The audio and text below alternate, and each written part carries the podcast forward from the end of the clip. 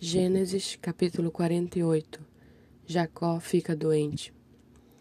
Passadas essas coisas, disseram a José: Seu pai está doente. Então José tomou consigo seus dois filhos, Manassés e Efraim, e avisaram a Jacó: Eis que o seu filho José vem visitá-lo.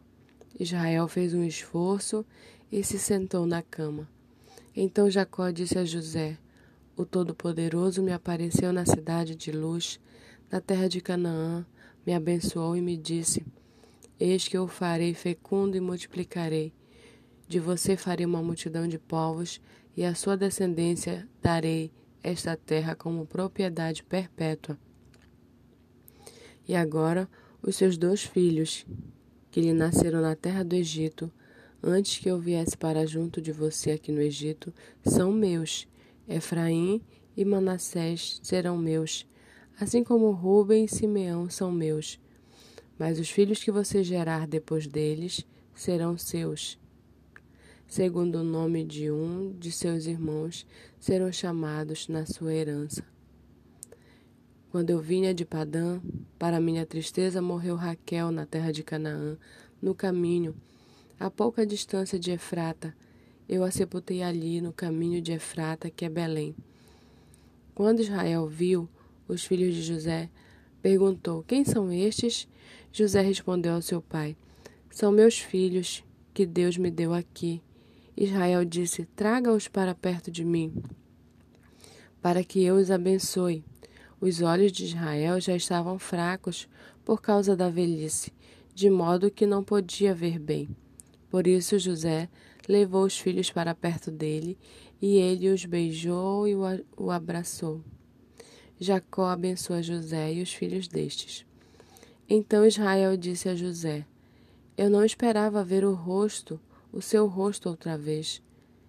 Eis que Deus me permitiu ver também os seus filhos. E José, tirando-os dentre os joelhos de seu pai, se prostrou com o rosto em terra diante dele.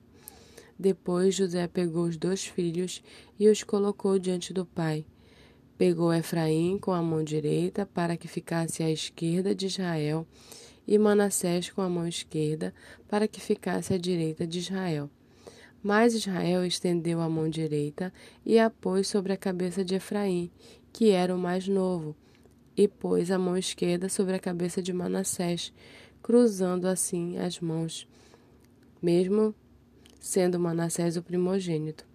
E Israel abençoou José, dizendo: O Deus em cuja presença andaram meus pais, Abraão e Isaque, o Deus que tem sido meu pastor durante a minha vida até este dia, o anjo que me tem livrado de todo o mal, abençoe estes meninos, que por meio deles seja lembrado o meu nome e o nome dos meus pais, Abraão e Isaque que cresçam e se tornem uma multidão sobre a terra. José viu que seu pai havia posto a mão direita sobre a cabeça de Efraim, e isto não lhe agradou. Pegou a mão de seu pai para mudá-la de cabeça, para mudá-la da cabeça de Efraim para a cabeça de Manassés. E José disse ao pai: Não, não assim, meu pai, pois o primogênito é este. Põe a mão direita sobre a cabeça dele.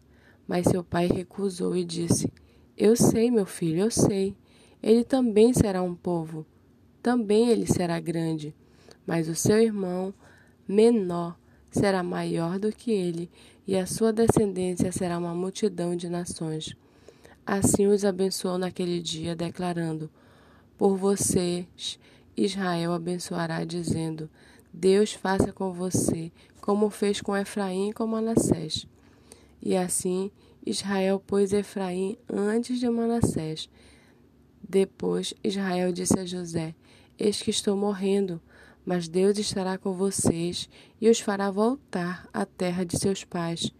Dou a você uma parte a mais que a seus irmãos, um declive montanhoso, o qual tomei das mãos dos amorreus com a minha espada e com o meu arco.